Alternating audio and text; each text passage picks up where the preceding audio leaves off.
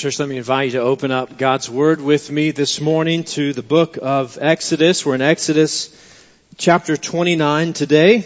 Exodus chapter 29. And as we consider what it means to be uh, consecrated, to be set apart, as we consider what it means to give ourselves fully to the Lord and to His work, inviting Him to be the King of our hearts, to take His throne upon our hearts, I want us to look together this morning at a consecration service in the story of God's Word, in God's Word, in the Bible itself. So if you're a guest of ours, or perhaps you haven't been with us for some time, we've been journeying through this portion of the Bible. We've been looking at the book of Exodus, and today we come to Exodus chapter 29, and this is uh, most often our practice to, to, to, journey through portions of God's Word, significant portions, sizable portions of God's Word in this way, because we believe that all of Scripture is the Word of God, and that it is useful for us uh, as believers living today, and that it is best understood and only really understood in its context. And so we want to dive into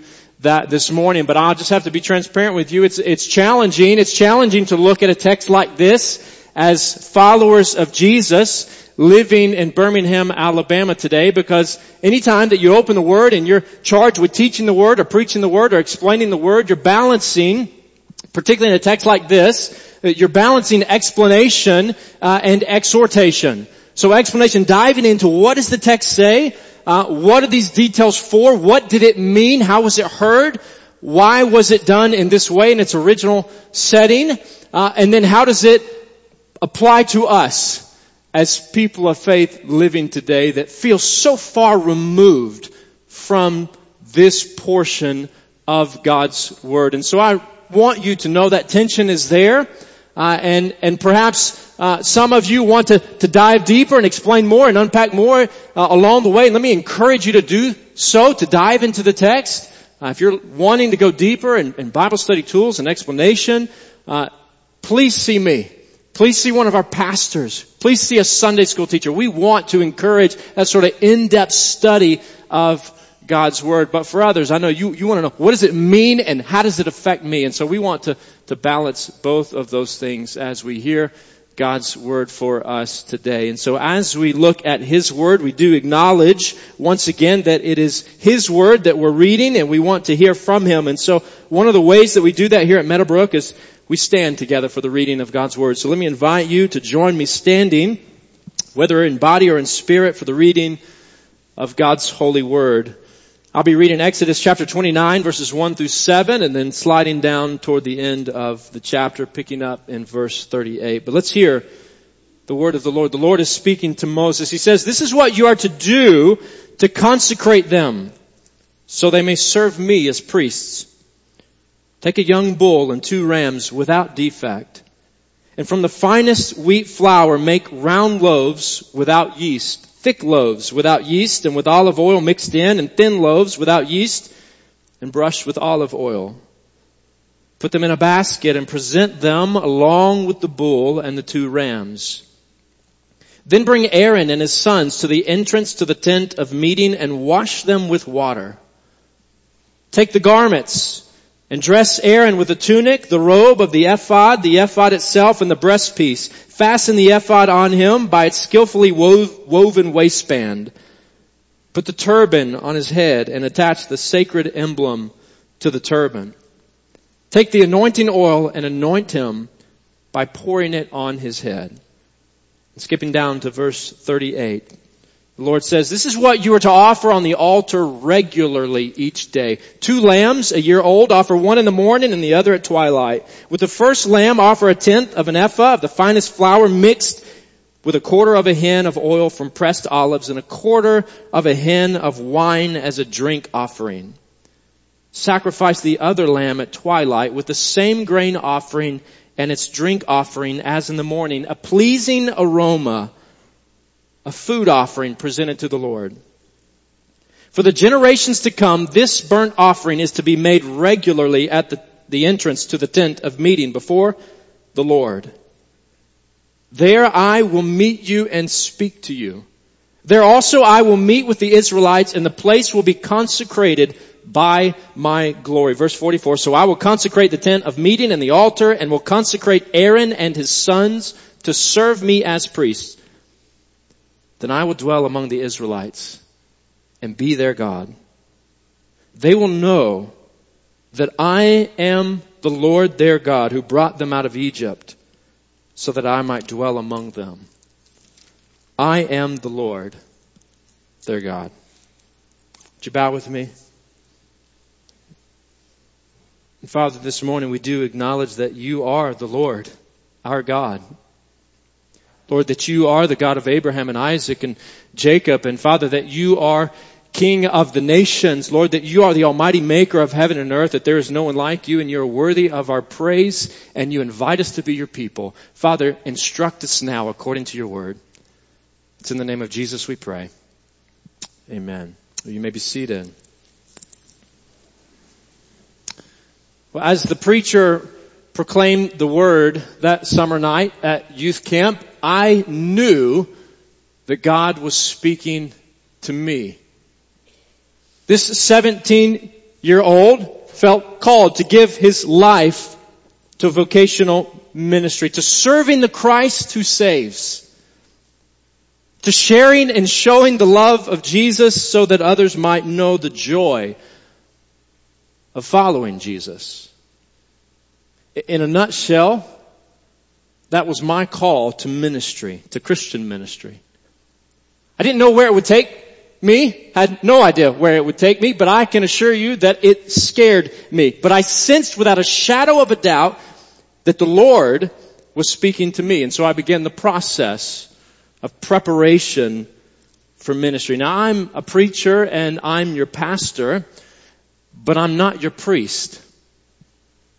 Now some Christian traditions retain that title and that particular office, but not ours, at least not in that way. In fact, as we consider this text, as we dive into this text, as we want to hear from the Lord through His Word through this text today, as Christian readers, we need to hear two guiding truths about priestly ministry.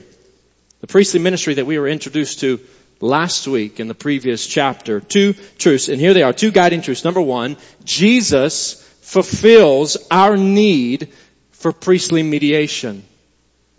Jesus fulfills our need for priestly mediation, meaning Jesus is our representative. He is our representative. Aaron, Moses' brother, and Aaron's descendants, his sons after him, who would assume that office, the high priestly office, represented God to the people and represented the people before God. They played a mediational function, approaching the holy God through sacrifice on behalf of a sinful people. But as we pointed out last week, every single one of them fell short. Grossly short, except one. Their role was a temporary role, awaiting and anticipating the arrival of a permanent solution to human sin. The solution, you know, is the Son of God and the Savior of the world. Paul would write, he would say, for there is one God and one mediator between God and mankind, the man, Christ Jesus. Jesus fulfills our need for priestly mediation. So we, lo- we, no, we no longer need another human priest. Through Jesus, we have direct and immediate access to God. Jesus fulfills our need for priestly mediation. And second guiding truth I want us to hear before we dive into this text is this, that followers of Jesus are priests. Followers of Jesus are priests. If you're a Christian, meaning that you have turned away from sin and you have trusted in Jesus for salvation, then you are a priest. John would say it this way in the book of Revelation. He would say, to him who loves us and has freed us from our sins by his blood and has made us to be a kingdom and priests to serve his God and Father. To him be glory and power forever and ever. Amen. Jesus saves. Jesus saves and He saves us to serve the Lord. He saves us to serve God. Through Christ, we have direct access to God. We speak to the people of the world on behalf of God and we speak to God about people. This is a priestly ministry. We are saved to serve. God calls the saved to know and serve Him. He calls all the saved, all those who've been forgiven of their sins and granted eternal life, he calls the saved to know and serve him. That's the central truth for us to see from the Bible today. It was true for the Israelites, and it's true for us. God calls the saved to know and serve him, to be set apart for ministry. To be set apart for ministry. So last week, as we looked at the previous chapter, we read about these sacred garments. These elaborate garments that we said were representing sort of a mini tabernacle. In color, material, they resembled the tabernacle, the sanctuary of God, God's house among His people. These sacred garments that were to be made for Aaron so he would be fit to serve as high priest. And once the garb is ready, God says, set him apart to serve me as priest. Verse 1. This is what you are to do to consecrate them so they may serve me as priests. So those bearing the sacred responsibility of representing God and facilitating proper worship must be set apart, God says, for that particular role.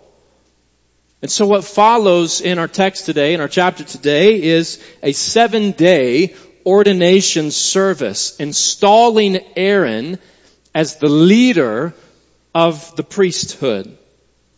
It's a time of preparation. It's a time of commitment. It's a time of sacrifice and prayer. It's a time of communion with God. A thorough reminder of God's holiness and of humanity's sinfulness and the need to come before Yahweh, the Lord, carefully and on His terms. And yet at the very same time, a reminder of God's provision a reminder of his desire to be in relationship with his people. Friend, God wants to be in relationship with you.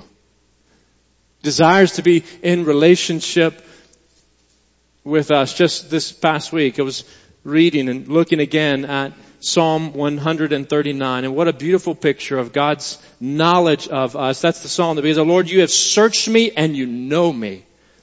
You know, when I sit and when I rise, you perceive my thoughts from afar. You, you, discern my going out and my lying down. You're familiar with all my ways. David says before, a word is on my tongue. You know it completely. Oh Lord God, you know all about me. There is nothing about me that you do not know. You know everything good and everything bad. You know the good, bad, and ugly about me. You know every tendency and every temptation. You know every sinful thought and every sinful deed before I even do it or think it, engage it. God, you know me full well. But he goes on in that same psalm, and that's where he says, how precious to me are your thoughts, O God. Were I to count them, they would outnumber the grains of sand. Notice God knows us that well. He knows everything there is to know about us. He's a holy God, a perfect God, a righteous God. He knows the depth of our, of our, our sinfulness. And yet He desires to be in relationship with us. He loves us with an unfailing love. He thinks about us constantly. He desires good for us. Came across a quote this week from an 18th or a 19th century British preacher, James Smith, who who said this about his congregation. He said, if some of my congregation knew me better, they would love me less. Certainly I can identify with that. But then he goes on and he says, yet my heavenly father knows me well, favors me much, and loves me wonderfully. And friend, how true that is. That he loves us, that he knows us, that he calls us, that he invites us to be his, and he sets us apart for ministry. He desires to set you apart for ministry, a ministry under the authority of Jesus, our great high priest. I don't know about you, but I'm, I'm a broken vessel.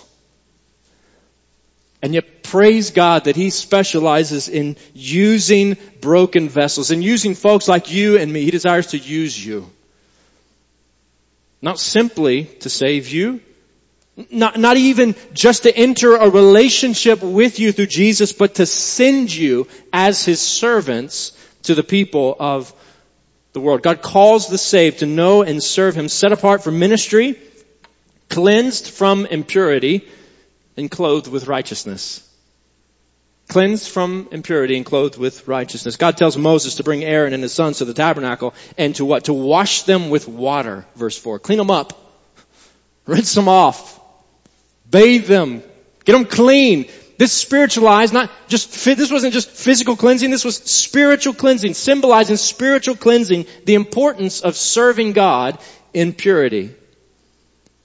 Our second service this morning, we're going to have the opportunity to, to witness a couple professions of faith through baptism, through believers' baptism, and we want to celebrate with those that are professing faith in Christ in that way. But when a believer is baptized in the church today, it's not a ritual washing, but it's a public profession of faith in Jesus Christ, celebrating the removal of sin and impurity through the blood of Jesus. Now after being washed, Aaron and his sons are to put on the sacred garments. They're to put on the tunic, the robe, the ephod, breastpiece, and the turban with a headband that says, Holy to the Lord. Remember that from last week, that sacred emblem. Our text says this week, that gold headband, that gold plate that said holy to the Lord, reminding Aaron that God considered him holy. That God counted him holy, accepting him into his presence and receiving his sacrifice on behalf of the people. A representative righteousness that anticipates the true and lasting righteousness of Jesus that is imputed to his people, credited to the account of those who profess faith in Jesus Christ as Lord and Savior. Those who are his are cleansed from impurity and clothed with his righteousness. Are you one of his? Friend, have you been cleansed from impurity before God? Are you clothed with the righteousness of Jesus Christ before the Father? Have you been cleansed from impurity and clothed with His righteousness? Have you been set apart for ministry and enabled by the Holy Spirit? Enabled by the Holy Spirit. After Aaron was washed and clothed, God said, anoint him by pouring oil on his head, verse 7. A symbol of empowerment by God's Spirit for the particular task at hand, a sign of setting someone apart for God's purposes. An expression of God bestowing His blessing and His power on His servants. You may recall places in the Bible where kings were anointed. Probably the most famous would be David, young David the shepherd boy. I Remember Samuel going to Jesse's home and finding David and anointing him as the next king of Israel. God's prophets spoke of a coming Savior and a coming King as the Messiah, which means the anointed one. Jesus is that promised Messiah. He is the Christ, the anointed one. And as followers of Jesus Christ, listen to what the Bible says about us in 2 Corinthians chapter 1. God anointed us. God anointed us, set His seal of ownership on us, and put His Spirit in our hearts as a deposit, guaranteeing what is to come. Friends, as followers of Jesus Christ, we are priests. Priests under the authority of the great high priest, indwelt and enabled by the Holy Spirit to serve Him faithfully, to serve the God who saves. Friend, God calls the saved to know and to serve Him, set apart for ministry, cleansed from impurity, clothed with His righteousness and enabled by the Holy Spirit. And yet, and yet we still wrestle with sin. We still wrestle with temptations and tendencies of the flesh, the sinful self, with rebelling against God and acting as servants of self rather than God. I know I do been set apart and cleansed, enabled by His Holy Spirit, called to serve Him, and yet we still struggle with sin. Therefore, as sinners saved by God's grace, who still wrestle with sin, part of our ongoing devotion to the Lord must involve confessing sin and receiving God's forgiveness. Confessing sin and receiving God's forgiveness. You see, in Moses' day, Aaron the high priest was set apart. He was cleansed and he was clothed in righteousness, but he was still a sinner. And if the priest was going to be in God's presence, his sin first had to be forgiven. And nowhere perhaps is this more obvious, more apparent than in this consecration service. And so let me encourage you to go back this afternoon, go back today and read the whole chapter. Take in the full picture, the seven day ordination service. God essentially says to Moses, you're gonna need some animals. You're gonna need a bull and you're gonna need two rams, all without defect, because before Aaron can serve me as priest and before the tabernacle can be used for worship, sin must be dealt with. The bull was a sin offering, purifying the people and the objects in this sacred space involved in the worship of God. Aaron and his sons would put their hands on the bull's head. Graphic sort of picture, a helpful picture, portraying the transfer of their guilt upon that animal so that God could forgive them as he accepted the animal on their behalf. And then the first ram was offered as a burnt offering, a general sacrifice for sins. And as we read in verse 38, the priest sacrificed two of these burnt offerings every single day. Once in the morning and once in the evening. So it reminds me, maybe you as well, if you've been driving down 119 toward Oak Mountain Middle School and Heardmont Park, the burn piles that are perpetually burning to burn the the brush, the trees from the recent tornado. Burning day after day, hour after hour, night after night to deal with all of that brush. On the bronze altar that we've examined already and looked at the Lord's instructions for building in the courtyard outside the tabernacle, this grill was constantly used in that way. It was constantly burning. It was constantly smoldering. It was, was a perpetual offering of sacrifice to the Lord, a reminder that no one can approach God apart from sacrifice. A place of continual bloodshed. But a reminder of God's substitutionary provision. A reminder of the constant need to confess sins and to receive God's forgiveness. And I know that we've said this before, but, but this text, we really pause and consider it.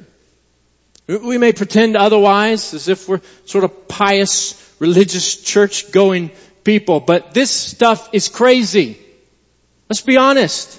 It sounds crazy. It sounds foreign. It sounds so distant to 21st century Americans living in North Shelby County, Alabama who shop at Publix and the fresh market. Right? But a reminder a significant and important reminder that the holy and just character of our God, of the only God, of the Almighty God necessitates judgment for those who wrong Him.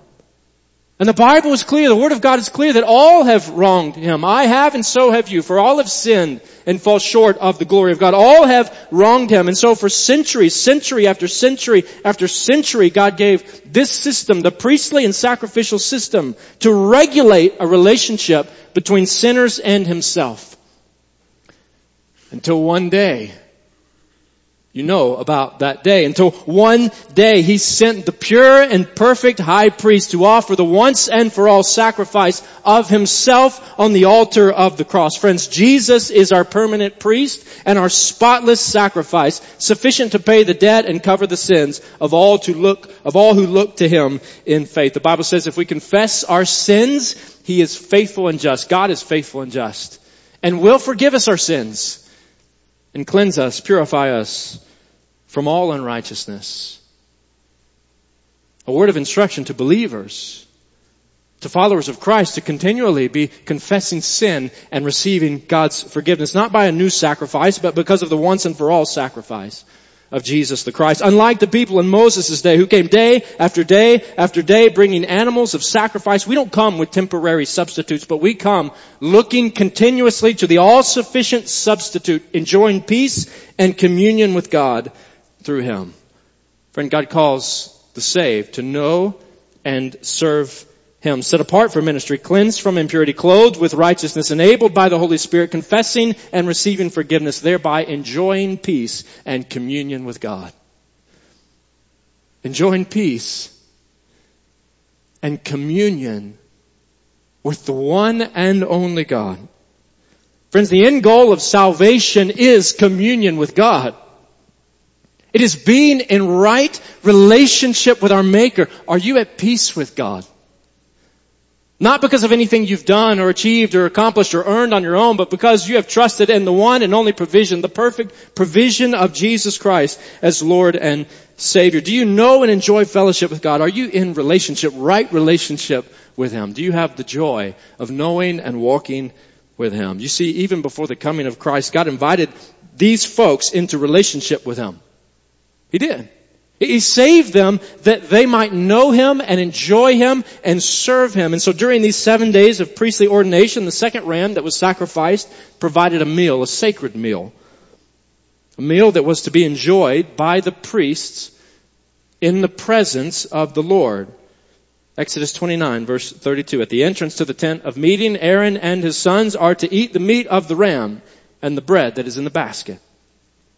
They are to eat these offerings by which Atonement was made for their ordination and consecration, but no one else may eat them because they are sacred.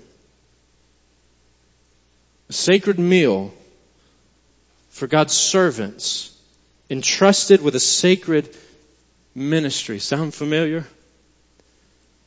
Church, we too participate in a sacred meal. We too are invited to eat in the presence of the Most High God. We too are invited to feast on the sacrifice. We too are invited to give thanks for God's provision of peace. We too are invited to communion with God through Jesus, remembering with the observance that bears that same name. Friend, that is God's desire for you. Meadowbrook, that is God's desire for you to know and to enjoy Him as your God. And so he says, then I will dwell among the Israelites and be their God.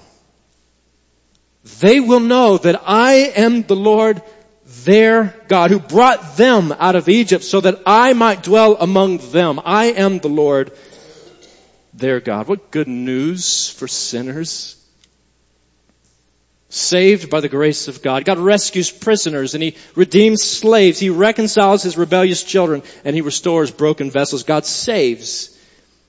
He saves that the saved may serve Him. God calls the saved to know and to serve Him. So friend, do you know Him? Do you know Him? Do you know the Lord who saves? Do you know this God? The Savior of sinners, the Redeemer, the Reconciler, the Almighty Maker of heaven and earth who desires to be in relationship with you, who desires to be known by you, yes, now and forever. Do you know the Lord who saves? The Lord Jesus came to save you that you might know Him as your God. Is He your God? Is He your God? Do you know the Lord who saves? And are you serving the Savior? Friend, are you serving the Savior? Are you serving Him? Are you a servant of God? With those who see you and know you say, He serves the Lord. Or she's a servant of God. Are you serving the Savior, the very one who came to serve you? Are you serving Him? God calls to save, to know Him and to serve Him. Do you know Him? Are you serving Him? I promise you there's no greater joy. There's no greater delight. There's no greater satisfaction than to know the God who saves and to commit your life to serving Him. What does it mean to serve Him? Well, to begin with, it means surrendering to Him. Relinquishing authority, control to Him. Turning away from sin and trusting in His provision, trusting in the provision of Christ. Surrendering to Him. And then it means living your life for His glory. Living your life with intentionality, leading in the home, instructing one another in the home, instructing children in the home, that they too might know and follow Jesus. It means living with intentionality in your neighborhood, on your street, as you seek to be a light shining for the gospel where the Lord has placed you. It means living with intentionality in your church family, serving. Serving for the overall good of the body and the glory of Jesus Christ. We have numerous, even in the midst of COVID, we've got numerous opportunities to serve on a regular basis. In prayer ministry, ushering, greeting, in children's ministry, and student ministry, and a whole host of places, audio, visual. We, we benefit from the gift of each other and we glorify God as we commit our lives to serving Him. Are you serving Him? Perhaps for some, it may mean a life of vocational ministry.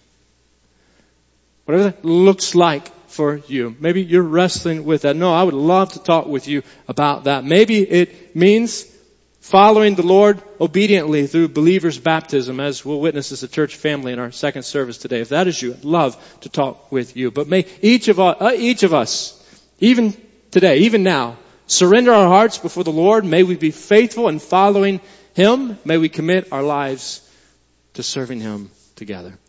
And Father, would you lead us to do that? Father, would you guide us to be faithful? Would you equip us by your Spirit?